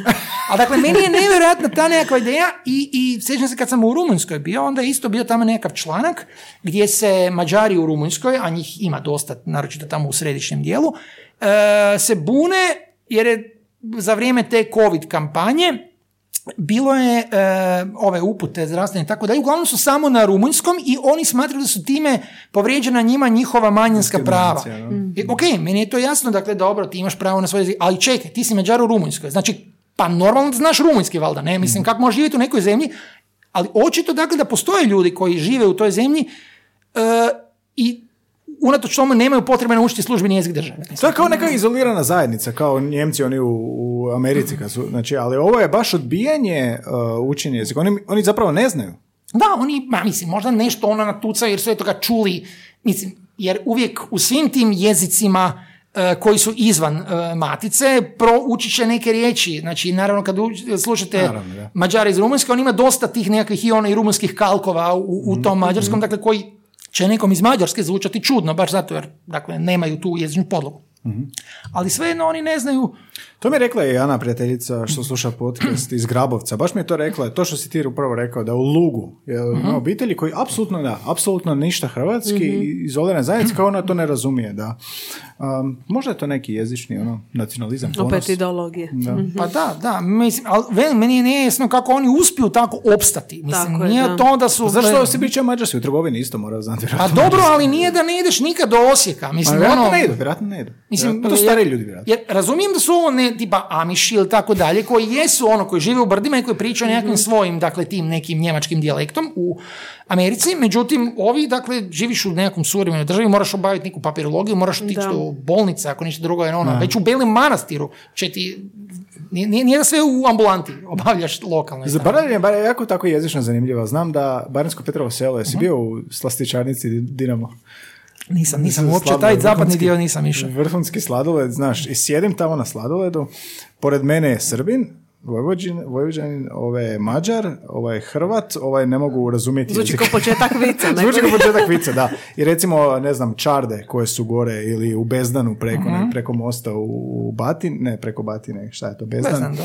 Da, Pikec, isto tako. Znači, doslovno gdje ovo odeš u tim selima, ako je neko popularnije mjesto, restoran, čarda, da imaš taj osjećaj tih jezika. Znači, kao da je susret, susretište ono, znaš, Da. jezika. To je nevjerojatno, da. I meni je recimo, ok, uvijek se gleda, Balkan je recimo jedno od tih područja gdje je jako puno i različitih jezika i imamo i u lingvistici onaj pojam Balkanskog jezičnog saveza gdje su znači struktura jezika jednih utjecala na druge i tako Da, da. dalje. E, I onda je meni zapravo nevjerojatno i nespojivo, znači taj neki ono tvrdi nacionalizam koji se također vezuje za Balkan, dakle, Normalno. a to je jedna regija u kojoj je uvijek bilo nekakve kulturološke razmjene, znači bilo je sasvim normalno, naročito recimo ne znam, u Makedoniji gdje ste imali i Cincare i Albance i Turke i Rome i svi, svi su oni dolazili i miješali se i, i, i svi su govorili ono 5-6 jezika i nije to bilo nikakav problem. Ne? Ali to često komentiramo u ovom podcastu tijekom samostalnih epizoda, upravo to bogatstvo jezika u tome i je poanta. A ne sad nekakav preskriptivizam, uski način razmišljanja, nego baš ta širina koja je potrebna. I ono što smo pričali kad smo glagoljicu obrađivali, onda smo govorili koliko ovoga pisma znamo, znaš. Da, da, glagoljica da. super izgleda i ona, imaš one seminare tamo na, ne znam, Pagu gdje, gdje ne održavaju, imaju akademiju. Da, dani glagoljice. Dani glagoljice, akademiju pa djeca Mhm. dolaze učiti, onda moraju nešto napraviti neki projekt za glagollicom. I recimo čirilicu. Naš prosječno, recimo, uh, ja sam malo učio čirilicu samostalno, nije bilo u školi, Mhm. jel? Ja sam 88. godište. Kako je bilo kod, uh, u tvojoj generaciji? Mi smo od trećeg morali učiti. Mislim, ja sam ju naučio, ja sam s četiri godine naučio latinicu, s pet čirilicu. Ali u formalnom obrazovanju? Ne, formalno od trećeg, sre, od trećeg osnovne se učilo. Mhm. Učilo se, jel? Da, i bilo je, znači, u čitanci iz hrvatskog ili srpskog jezika. Bilo Tak se je, zvao znači, predmet, jel? Hrvatski ili srpski Ili jezik? srpski. Bio je, znači, određen broj e, tekstova je bio na čirilici. Znači, to se normalno čitalo. I ja ju dan danas... znati, morao si znati. Da, da. Mhm. Viš to je to gubitak za mene. Znači ono, Da. zašto mi ne znamo još jedno pismo? Mi bi bilo bi Pa bogato. dobro, možeš se angažirati Možeš se samostalno angažirati, i da, da. naučiti. Da. Zašto nema Danas to nije predmet, recimo, Mislim, predmet? meni je recimo, i, inače, kad uvijek razmišljamo to, ok, razumijem kineski ili tak nešto, ali, ali recimo, dakle, e, imamo ljude u Hrvatskoj još danas, dan danas u 21. stoljeću koji su e, nepismeni. I to ne funkcionalno ne- nepismeni, nego doslovce nepismeni, znači ne znaju slova. Mi imamo 30 grafema, znači to stvarno nije atomska fizika za naučiti.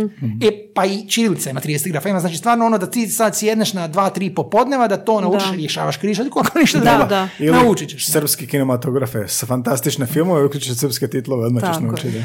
Ali što se tiče ovaj, glagoljice, to je isto zanimljivo. Recimo, uvijek kad gledam ove neke programe eh, desnih stranaka, konzervativnih, niko nikad nije rekao, gledajte, mi ćemo uvesti glagoljicu u škole. Pa za njih bi onda i ja glasao. A Mislim, da zašto, tako- zašto, zašto se ne povezuje na golicu? To je savršena prilika da se uhvate za nešto. Jer na kraju krajeva, pogotovo ulata glagoljica, ona je baš specifično hrvatska. Znači, obla glagoljica je opće slavenska. Da, da, da, da. E, ali uglata je baš... Jer recimo Mađari, oni u tom svom nekakvom konzervativnom valu, oni su izvukli one rovaširaš, one, one njihove, oni to zovu zapravo mađarskim runama, jer je sli- slične runama, ali e, riječ je zapravo o pismu koje su oni od turkijskih naroda pokupili, piše se s desna na lijevo.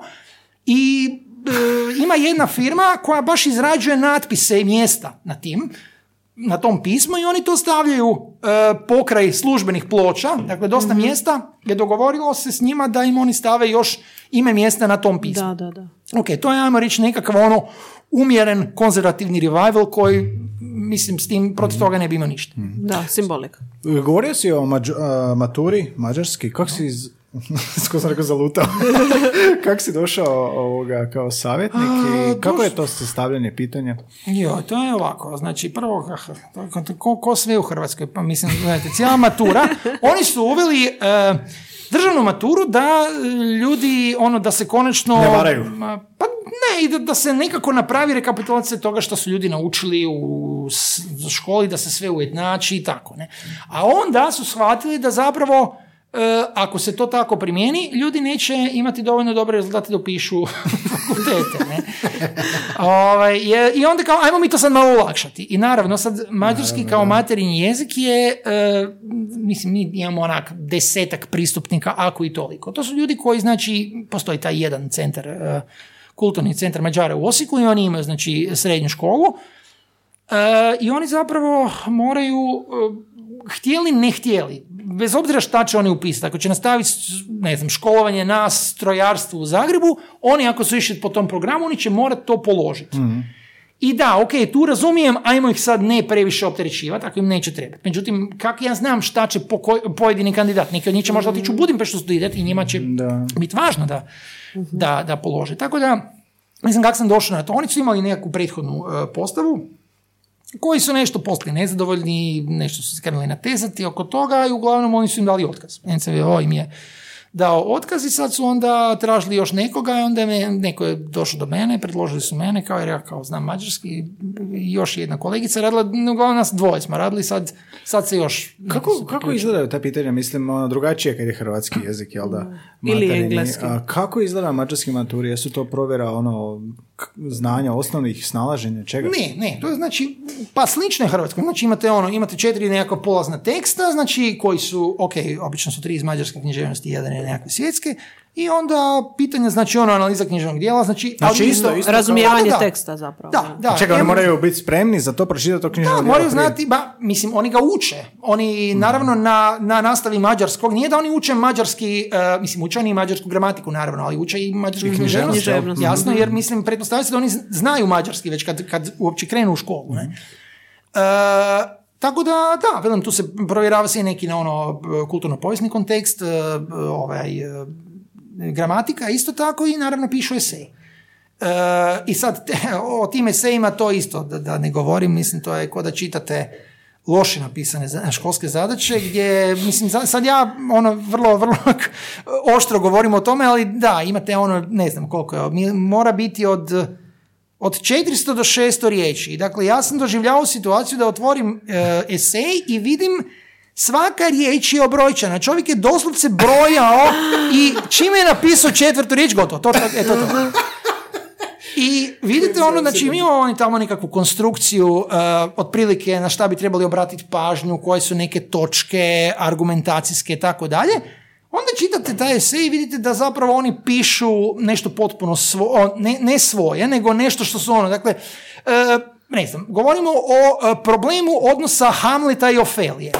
Hamlet je e, dijelo Viljama Šekspira u kojem je on piše o danskom kralju. Znači ide ono, potpuno analiza dijela gdje oni uopće ne, ne, ne, evo na kraju se jednom rečenicom dotaknu Ofelije. Su predstavnici toj maturi, uh, imaš osjećaj da su oni um, djelomično materijalni govornici, da su oni... Ne, ne, oni jesu materijalni govornici i da pač oni, oni kad rade greške, oni rade recimo greške koje su karakteristične za ljude koji su materijalni govornici nekog jezika. Recimo, Uh, ako vi učite strani jezik, vi ćete vrlo rijetko pogriješiti u pravopisu. Da, da. Uh, zato što učite riječ, jezik u pismu i ono, mislim, ne znam, stranac će, će rijeđe će napisati kuća nego što će to napraviti Hrvat koji ne čuje. Tako, tako će i oni raditi neke uh, pravopisne pogreške, dakle, ali velim, tu je, tu je veći problem u, u tim nekakvim ono djetinjastoj strukturi rečenica, u nemogućnosti razrede ideje, u, I ja mislim da to nije samo stvar Mislim, nije to problem njih kao Mađara, to je jednostavno problem svih tih generacija. Kažem, recimo, kolegica koja predaje na fakultetu da ono, ima ljudi koji upisuju dakle, jezične grupe koji ne znaju šta je subjekt. Mm. Mislim, nekakve temeljne pojmove i tako. Pa to je šta je ono, peti razred osnovne, kad se kreće ono, sa, s tim fonetika, fonologija i jezik? Da, imali smo nekoliko nastavnica, Jebate što smo s tim. Mislim da mi to najviše Koji su rekli da se osjeti predikat, razlika. priložna oznaka, mm-hmm. to se najbolje sjećam iz osnovne škole, ne znam. Mi smo, nas su iz latinskog toga test, to tesali jako e, puno. Ja i dalje ne mogu vjerovati s tim osnovne škole latinsko, to mi je da. teško, ali ovoga, vjerujem da, ste pilali. ne, ali onda čovjek evo, nauči se nekim stvarima ono, analizirati rečenice i to je onda dođe. Mislim, meni je tad išlo na živce ta analiza rečenica, šta je subjekt, šta je priko, ali onda posle, valjda ti to, ono, posvijestiš si potpuno. Ali moram priznati da je tvoja situacija jako specifična jer si bio s obje strane. Samo me sad zanima je li više cijeniš uh, sastavljače pitanja u potjeri i ostalim kvizovima nakon što si prošao iskustvo? uh, moram reći da je, da je lakše sastavljati pitanja Aha, za kviz. Dobro. Uh, ok, uh, Iznenađena Ne kažem da je, da je lakše staviti dobro pitanje za kviz. To isto, to isto stvar naći dobar balans. Ali ovdje je zapravo, zato što su ova pitanja, znači, uh, ok, imate točan odgovor, ali morate naći da on dobre ometače, jer su, uvijek su četiri ponuđena odgovora. A ti ometači moraju biti dovoljno slični, mm dovoljno, bliski. Dakle, da ne bi ne sad ono, ne znam, koji od ovih autora i sad, ne znam, morate navesti četiri e, autora koji su recimo iz istog ono, e, stilskog razdoblja. su povezani, da, da. Ili nešto koji su na neki način dovoljno bliski. Koje su ti pitanja najzahtjevnija? Koja vrsta pitanja?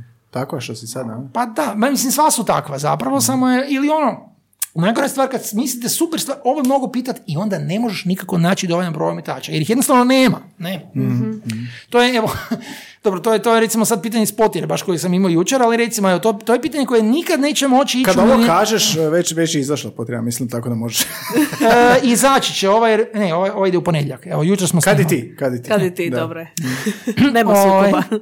Uh, uglavnom, uh, znači, bilo je pitanje kako je množina imenice nos.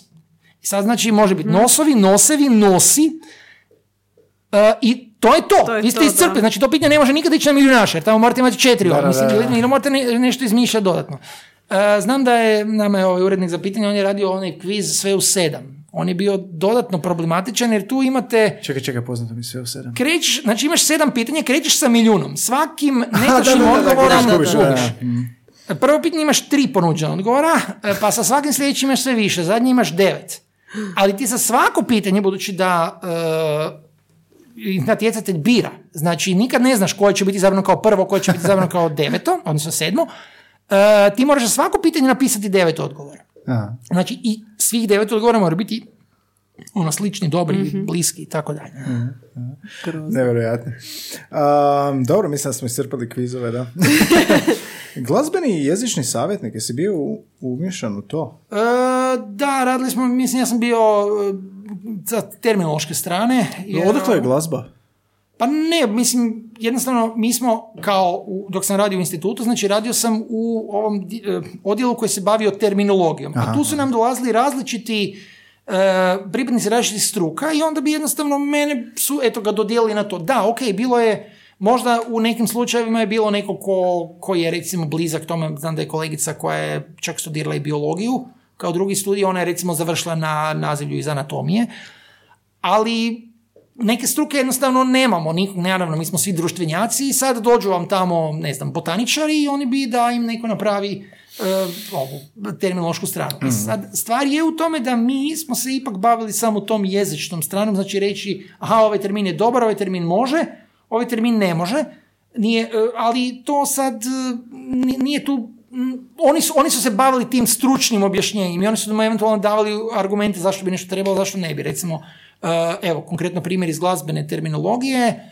uh, oni razlikuju stupanj i stepen. To su dva, dva različite pojma u glazbi.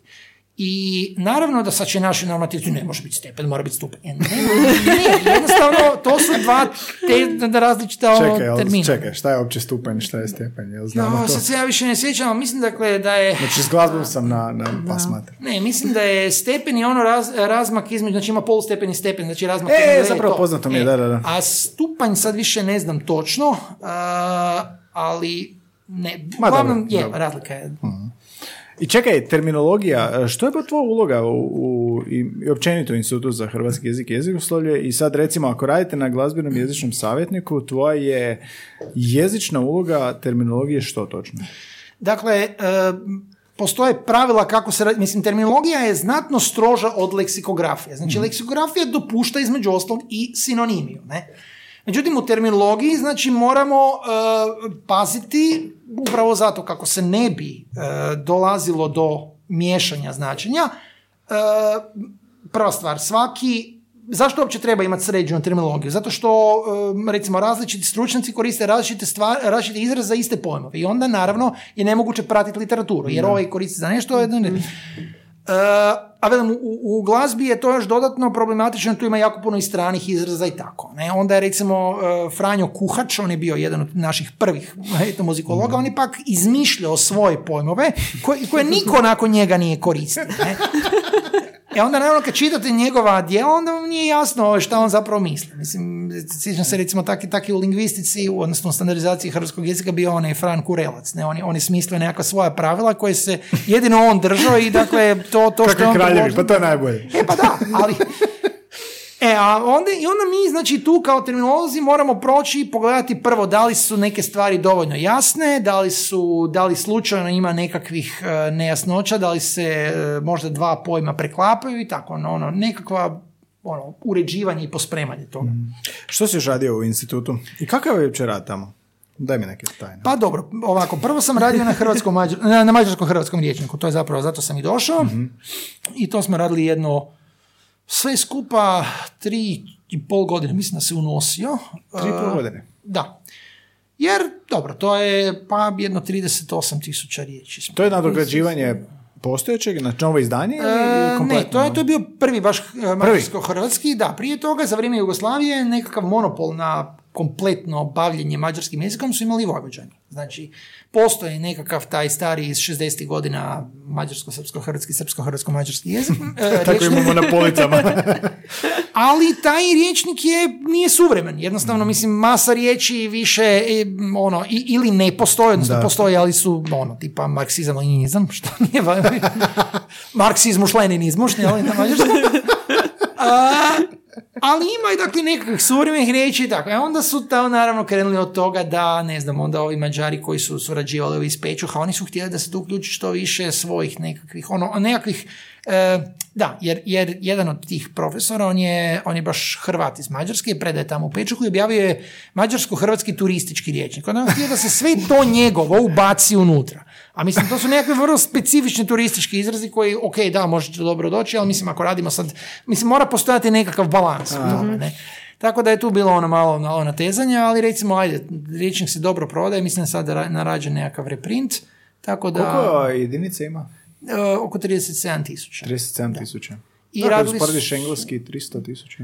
Pa dobro, to je naravno, može se napraviti i veći riječnik. Ne? To je, Mhm. da mi smo išli na taj nekakav priručni za, za recimo za faks i tako. To su onda neke, neke opće, opći pojmovi, jel tako? da, Ka- da. kako je to- tu uopće odrediti granicu? Što, što staviti unutra? Kako, kako to izgledaju ti sastanci? Pa dobro, mi smo, e, da, mi smo recimo uspoređivali, mislim, oni nam jesu poslali nekakva abecedari, e, šta bi trebalo staviti otprilike, pa smo mi to isto presijavali tu, jer je bilo nekakvih ono, Mislim, taj abecedari koji su poslali, to je bio abecedari englesko-mađarskog riječnika koji je okrenut naopako. I onda sam ja tamo dobivao, recimo, onako u tom abecedaru, pojavio mi se pojam 26. prosinac. Vjerojatno je bio Boxing Day, pa je onda Da, da, da, da, da. on kao, ok, šta će mi to, ono, aj van. E tako, onda smo uspoređivali sa tim starim um, srpsko-hrvatskim riječnikom, pa sa nešto sa njemačkim i tako, pa onda ova riječ bi bila zgodna staviti, tako, evo, na kraju smo došli do, do to, to je bio nekakav cilj, mislim, bilo je sad, naravno, ne možete nikad znate, evo, to će biti, bilo je između 35 i 40 tisuća riječi, pa kud, to, to, ne. Vjerujem je brat Kapović Marko koji radi Mhm. na novom engleskom hrvatskom rječniku pa kaže kao, dobio sam e, slovo C, što je super, kao nije Da, toliko da, dugo da. kao neka slova. Nakon tri mjeseca sam došao do C, E i više nisam Tako je, mogla. tako je. A kako sad a, kod rada tog rječnika, kako ste se podijelili i kako uopće korpus gledaš? Jel koristiš internet isto? A, što su kao izvori? Pa, velim, mi- nama su izvor bili ti neki još riječnici, dakle tu smo ono od, odabirali šta ćemo uzeti u korpus, znači, ali e, da, podijelili smo se na način, evo kolegica i ja smo krenuli, znači ja sam uzela ona je uzela B, nakon što sam ja završio sa A, ja sam prešao na C i tako, znači išli smo svako, svako drugo slovo, onda sam ja brže radio, pa su mi dolazila kraća slova, ona je radila spori, onda je ona dala otkaz, pa je otišla. Koje je najduže slovo? Koje je najduže slovo? E, u mađarskom M, M. da, zato što Mađar oni imaju uh, imaju prefiks meg, što je, koji je otprilike kao nekakav naš po, recimo za ono, za svršene glagole. Znači, jako je puno tih glagola, pa su onda različite upitne ove riječi, sve moguće, i me, i make, i mi, i tako dalje, sve sa m. Uh, I k je dosta veliko, recimo to je, da. U hrvatskom je p na najveće slovo, ne, to je. Jer da pače, ja mislim da je čak polovica riječnika svih hrvatskih, dakle do p je pola, prva polovica onda nakon p je.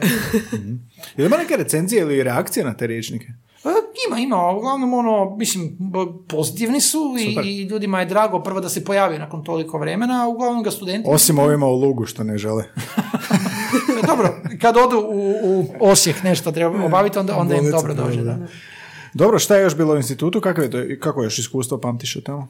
Jo, onda sam, velim, kad je, kad je završio taj rad na liječniku, onda su me stavili na terminologiju, onda sam tamo, velim, radio, t- dakle nije bila samo samo ta glazba, nego je bila i fitopatologija, što znači sve Molim? one... E, dakle, e, pepeljnjača vinove loze, pa onda, ne znam, e, rak smokve i takve sve ono moguće boleštine. E, Jel tebi ostane šta od tog? Iz, što koristiš u kvizu? E, da, što je najbolje, ali, ali to nije ono sad da ja sam nešto sustavno, nego mi ostane onak neki aha. Isus. od ozada negdje. Da, da, onaj, onda od nekog ga izvuče i onda kako, kako to znaš? Pa, kao radio sam.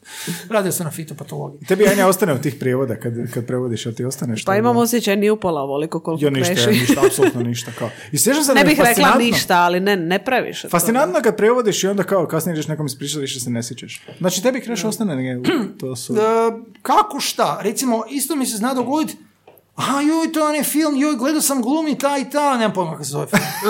Čak ne znam ni o čem se radi, znam da ona glumi. I znam da izgleda dobro.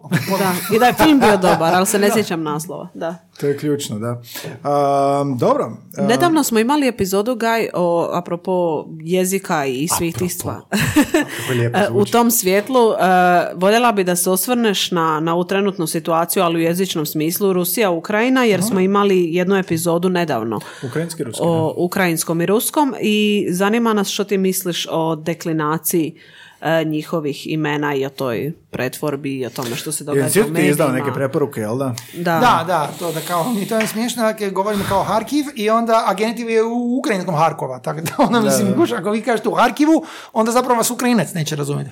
Ne, meni je, mislim, ok je načelno da trebalo bi možda govoriti toponime u obliku u kojem ih oni govore, ako ne postoje egzonime. Sad da ćemo mi govoriti Kijev, a m, ne, jer mislim Kao da- Beč, uh, Vin, da, To je. Kijev je baš egzonim koji na, kraju- na kraju krajeva je izašao odnosno ušao sve ostale slavenske jezike puno ranije nego što je uopće nastao ukrajinski jezik. Znači to je ono još, jer je to bio jedan od važnih centara ono slavenske pismenosti. E, ili recimo, e, kao nećemo sad govoriti, govorit ćemo Ljiviv. E, da ne forsiramo ruski, ali niko ne govori ruski Ljvov, nego govorimo Lavov i tako govorimo cijelo vrijeme jer je to također egzonim. Znači nema, nema stvarno, e, mislim, mislim da se tome ono kreće u nekakvu pretjerano ono forsiranje i sad ne, ne, ne, neće, biti, neće više biti Dnjepar, nego mora biti Dnjipro, Kako ćemo onda deklinirati taj Dnipro? Jer tu sad onda m- morate... I onda se dogodi situacija da na 4-5 portala imate 4 ili 5 opcija. Da, i I, onda- onda... ljudi budu zbunjeni. Da, pa se da, i onda, i onda ljudi, opet, jer oni žele nekakav red, a onda, i to je još jedan problem sa ljudima, znači kad, kad e, pitaju neko jednostavno pitanje i očekuju jednostavan odgovor, a kad im pokušate objasniti da stvari nisu baš tako jednostavne, E onda sad ono, ok, daj, daj ti meni to malo skrati. Ona, koliko ima jezika na svijetu? Pa ima ih između 3000 i 9000. Dobro, ti mene zez? Kao, pa kak može biti toliki raspon? Pa ono, Izumiru svaka dva tjedna. A, još sam te htio pitati da frtalj 6 do pola 7 ili u zagrebačkom računanju vremena, nisam stigao baš i pročitati, ali to mi je zanimljivo, znaš, frtalj, pogotovo vi dalmatinci, ja vi dalmatinci kad pitaš za sat, ne, ne razumijem.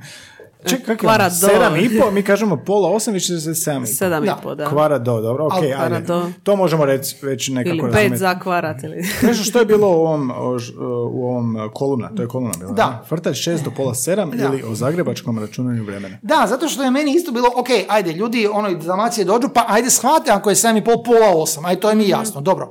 I kad ih pitaš koliko je frtalj 8, šta bi ti rekla koliko je frtalj 8? Jel nešto ima veze s 15? Jebote, Ima, dalje ne znam. Fir, firtalj Ja sad ne je znam jel... Dobro. četvrt. Do, Ok. do, to je zbog... Ako je pola osam. 8, Jel to onda 15 do? Evo, i to je, to je obično greška koju ljudi pomisle. Ako je pola 8, 7 i 30, ili Ok. pola 8 sata, onda je četvrt 8, 7 Aha, i 15, 7 i je li 15. prošlo, ne?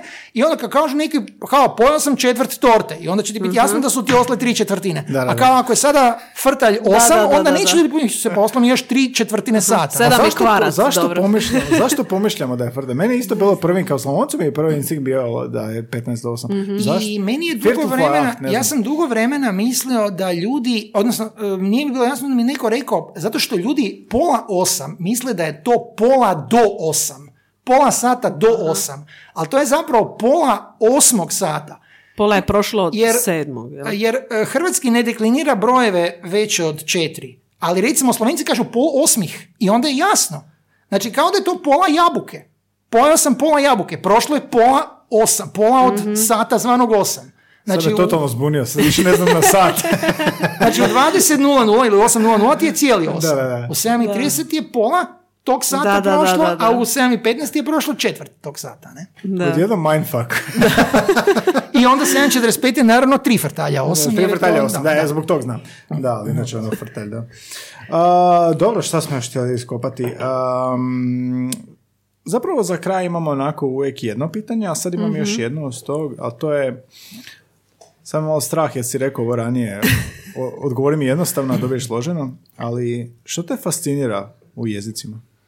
Fascinira me prvo ta nekakva, ok, ono, i, i što je još Chomsky rekao, kako je moguće da se uz e, vrlo ograničen skup glasova može stvoriti relativno neograničen broj riječi, a onda pogotovo praktički neograničen broj rečenice. Dakle, da se, da ta, ta ono, e, kreativnost jezika i druga stvar, koliko se, na koliko se zapravo različitih načina neka situacija može izreći u različitim svjetskim jezicima. Znači, ono, potpuno različita konceptualizacija stvarnosti. Znači, neke e, neke informacije koje su nama potpuno nebitne, će recimo nekom plemenu u Amazoni ili ajmo ići bliže, recimo već Turcima, će biti jako važne. Recimo Turcima, e, oni imaju dva prošla vremena, imaju ono e, evidencijalno i odnosno on, kao, ne, da li ste do informacije došli izravno ili ste ju izveli iz nekakve druge Aha, posredno. Jel?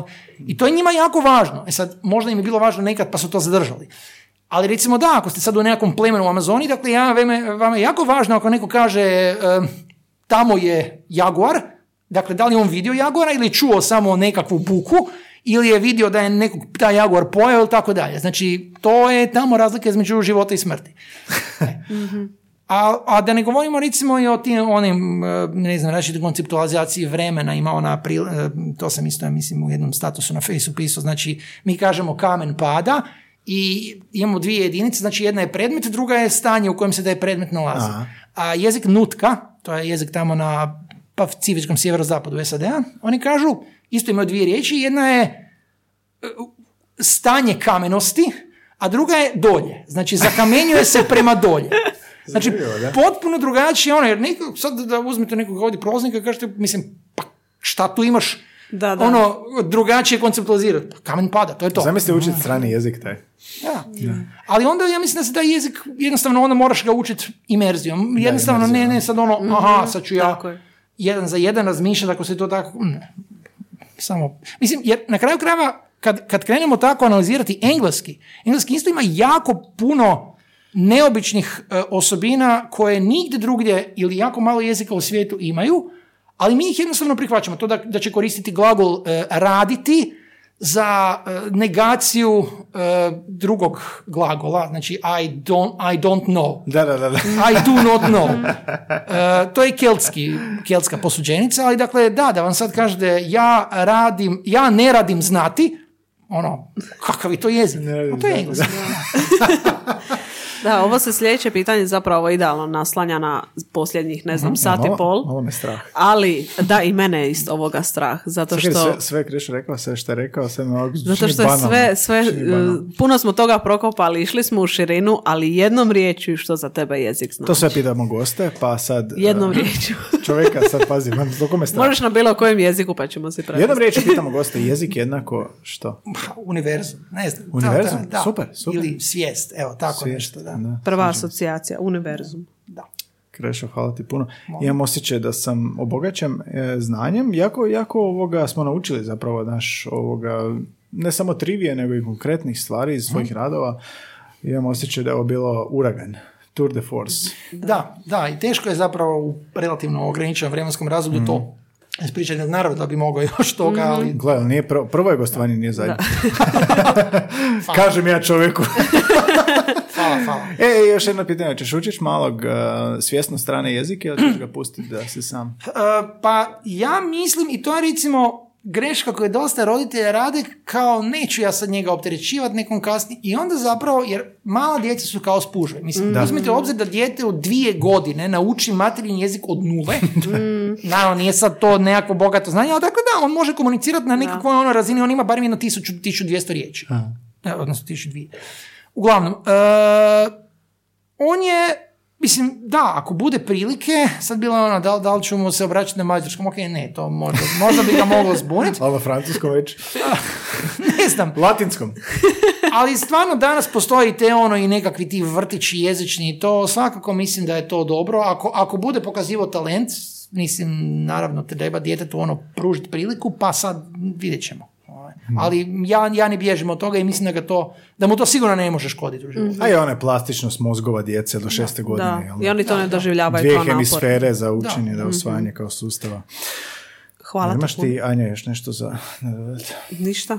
Kako si Mislim nas- da smo kako si nas dovoljno toga obogatio, da. obradili. A Puno ti hvala na vremenu, puno ti hvala, Hvala. na Hvala, e, iznimno a, iz prve ruke iskustvo iz putovanja, lingvistike, Kvizova. radova, kvizova, da, fantastično je. Mislim da niko neće ostati razočaran, smo dotakli se i kvizova, znaš, ako neko možda sluša Mhm. baš zbog tog, jel te prepoznaje, ali isto tako ovaj jezični dio smo zaista iscrpili, ali kao što kaže Krešo, ima prilike za drugi nastavak. Da, da, da, da, da. Krešo returns. Ali to nije sve. Da, to be continued. Da, hvala ti puno na vremenu. Je ti bilo dobro? Je ti Da, bilo? dapače, Da, za- dapače. zabavno.